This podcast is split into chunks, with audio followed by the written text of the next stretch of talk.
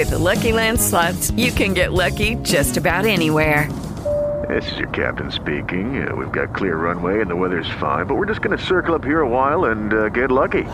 No, nothing like that. It's just these cash prizes add up quick. So I suggest you sit back, keep your tray table upright, and start getting lucky. Play for free at LuckyLandSlots.com. Are you feeling lucky? No purchase necessary. Void where prohibited by law. 18 plus terms and conditions apply. See website for details. La riforma goldoniana, seconda parte, proseguiamo il discorso che abbiamo fatto. Ragazzi, è chiaro, evidente che quando la commedia dell'arte era nata, ad esempio nel 500, c'era una precisa corrispondenza fra la realtà rappresentata e le forze che agivano nella società cinquecentesca. E allora c'era ad esempio il dottore che rappresentava, non so, la scuola, l'università, il capitano, le armi, lo Zanni che rappresentava la forza lavoro, il Magnifico che rappresentava il denaro. Alcune di queste maschere sono rimaste, maschere cinquecentesche, altre si sono un pochettino distinte fra di loro. Allora diciamo il dottore è diventato Balanzone, lo Zanni è diventato Arlecchino oppure Pulcinella o Brighella, a seconda del luogo, insomma, della città di origine di questo tale. Sta di fatto comunque che nel corso del Seicento questo rapporto stretto che c'era all'inizio della commedia dell'arte fra il teatro e il mondo e la società si era perso, capite? E invece Goldoni aveva proprio questa grande esigenza, che il teatro non fosse avulso dalla società, ma che rappresentasse il mondo, che rappresentasse la realtà, capite? Allora le maschere erano diventate artificiali, la commedia si era ridotta al lazzo e alla battuta volgare. Ecco quindi che nella sua prospettiva moralistica Goldoni non può più ammettere che ci sia questa degenerazione. Ci siano un po' le sconcerie, dicevamo, le battute un po' salaci e anche oscene, insomma, della commedia dell'arte, perché aveva questo interesse moralizzatore. La commedia, secondo lui, doveva mettere in scena i vizi, certamente, ma per correggerli, non per fomentarli. È chiaro che invece se l'attore cercava la battuta a tutti i costi, sembrava proprio che presentasse il vizio non per correggerlo, no? Ma per, appunto, solo per far ridere, magari anche per presentarcelo quasi quasi come positivo. È il discorso, insomma, che abbiamo fatto sin dall'inizio dello studio di Goldoni, dei libri su cui studia Goldoni, che sono il teatro e il mondo. Ecco, il mondo, non le maschere, non le situazioni fisse che ormai erano presenti nella commedia dell'arte, ma il mondo. Ecco, infatti dice Goldoni, no? Le sue commedie sono regolate dai miei due gran libri, Mondo e Teatro, libri peraltro che daranno sempre a chiunque le vere lezioni di quest'arte. La natura è una universale e sicura maestra a chi li osserva. Ecco quello che diceva lui stesso, come dire, quindi l'importanza, insomma, della realtà.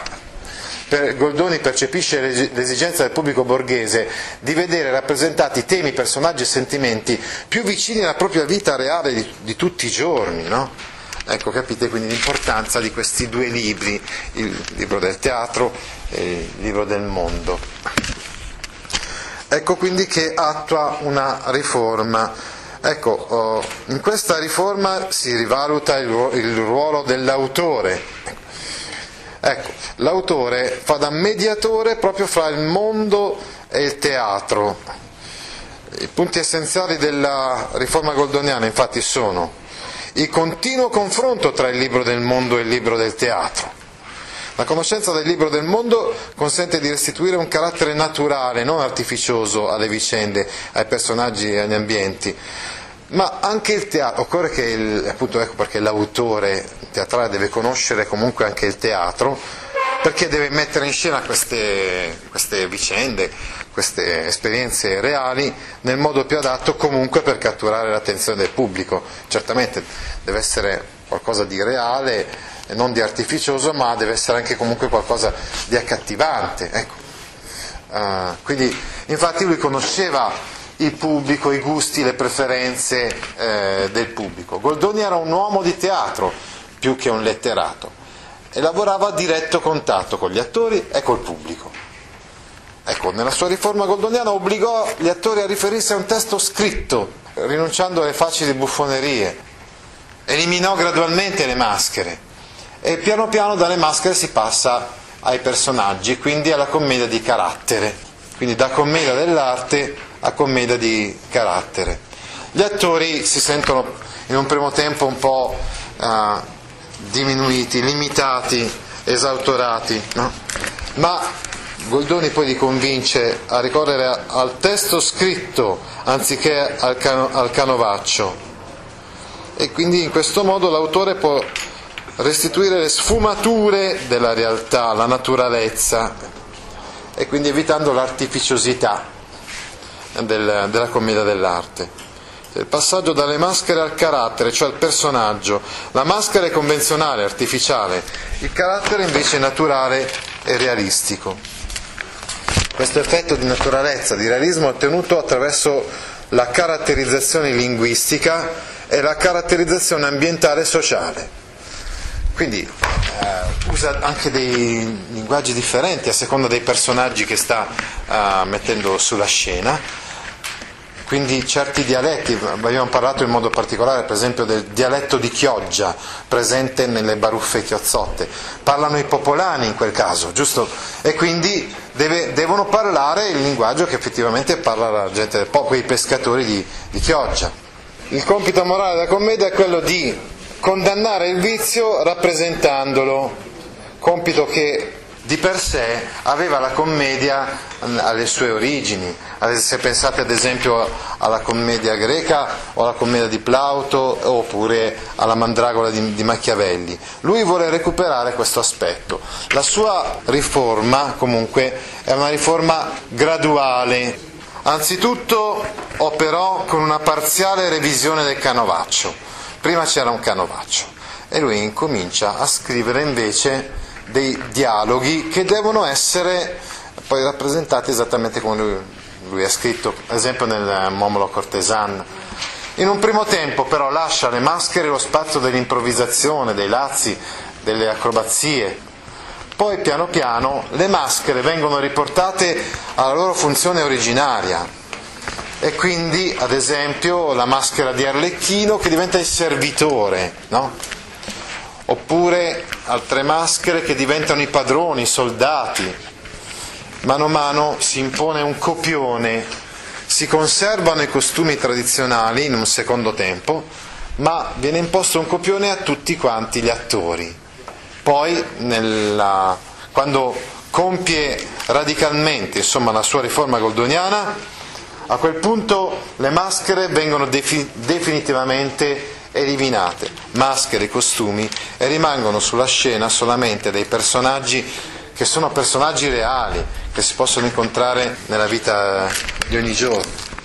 Ecco, qui vedete ad esempio nella pagina seguente, pagina 115, alcune delle maschere che erano le più frequenti, insomma, nella commedia dell'arte. I commedianti della commedia dell'arte spesso si spostavano con dei carri che diventavano poi dei palchi su cui rappresentavano le loro commedie. Le maschere più utilizzate, ad esempio la maschera di Pulcinella, la maschera napoletana più famosa.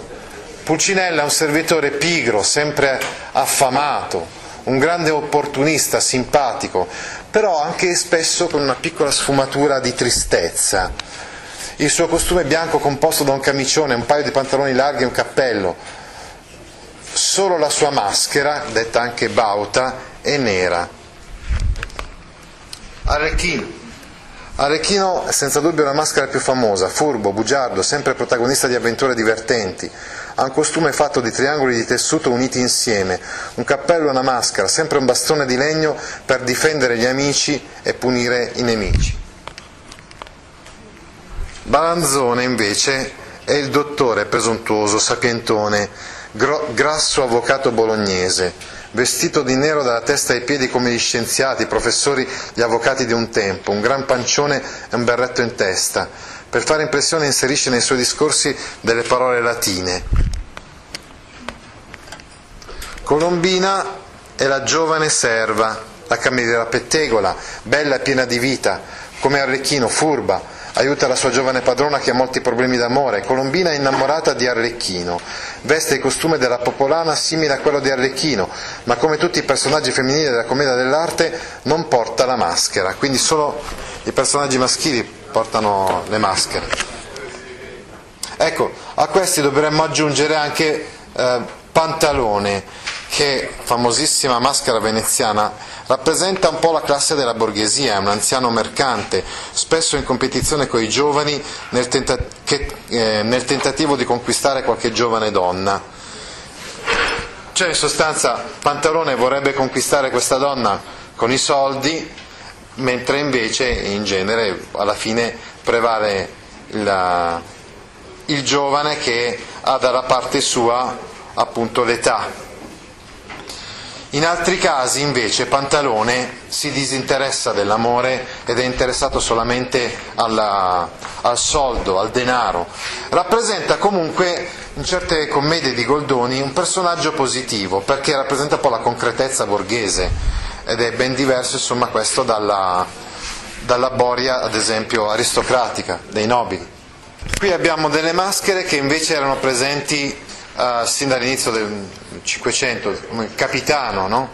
Che poi dopo diventa in altre rappresentazioni Capitan Spaventa, Capitan Rodomonte, Capitan Cardone, ma ripeto, all'inizio del 500 era un personaggio che aveva un legame con la realtà.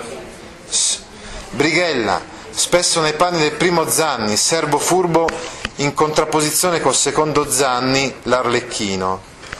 Tartaglia, mezzo cieco e balbuziente, entra tra il numero dei vecchi, spesso nel ruolo del notaio. Pierrot, Pedrolino, nasce come Zanni, modificandosi poi nel famoso personaggio romantico, grazie al mimo Jean-Gaspard Deburau. Infine Stenterello, maschera fiorentina, che ebbe molta fortuna in Toscana tra la fine del Settecento e tutto il secolo successivo. Ecco, dicevamo quindi che dalla maschera al personaggio il percorso è lungo e accidentato. Qui abbiamo delle maschere che invece erano presenti sin dall'inizio del 500, come capitano, no? Che poi dopo diventa in altre rappresentazioni Capitan Spaventa, Capitan Rodomonte, Capitan Cardone, ma ripeto, all'inizio del 500 era un personaggio che aveva un legame con la realtà. Brighella, spesso nei panni del primo Zanni, servo furbo in contrapposizione col secondo Zanni, l'Arlecchino.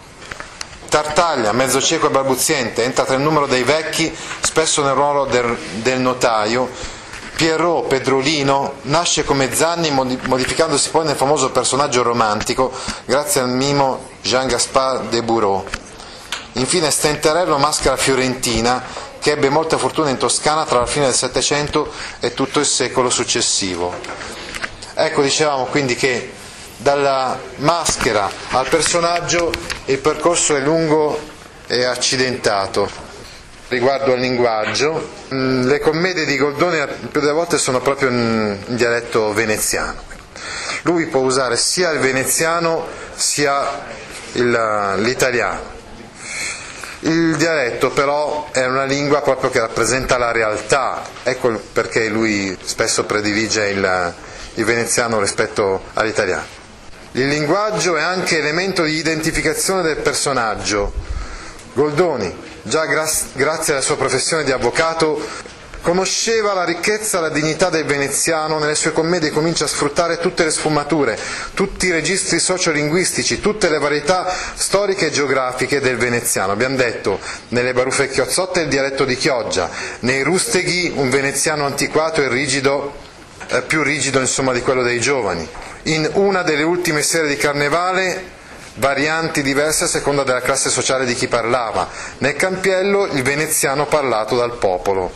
Quindi abbiamo svariati registri linguistici, come vedete. La scelta del veneziano risponde appunto all'esigenza fondamentale di Goldoni di rappresentare la realtà, il mondo, il libro del mondo. il mondo da cui Goldoni legge è quello di Venezia, ecco quindi il motivo per cui scrive in veneziano. A un certo punto però poi ci sarà desiderio di raggiungere un pubblico più vasto e a causa di questo poi Goldoni deciderà di scrivere anche in italiano. Goldoni conosceva bene il proprio dialetto, che era la sua lingua materna, e molto meno bene l'italiano. Correva quindi il rischio di usare un italiano un po' libresco, arcaico. E quindi ci sono un po' di arcaismi nelle commedie scritte in italiano. Ti interessano file di questo genere? Allora vieni su www.gaudio.org e iscriviti alla newsletter A Scuola con Gaudio all'indirizzo www.gaudio.org/news. Okay, round two. Name something that's not boring. A laundry? Ooh, a book club. Computer solitaire, huh? Ah, oh, sorry, we were looking for Chumba Casino. That's right, ChumbaCasino.com has over 100 casino-style games. Join today and play for free for your chance to redeem some serious prizes. ChumbaCasino.com. No purchase necessary. Void where prohibited by law. 18+ terms and conditions apply. See website for details.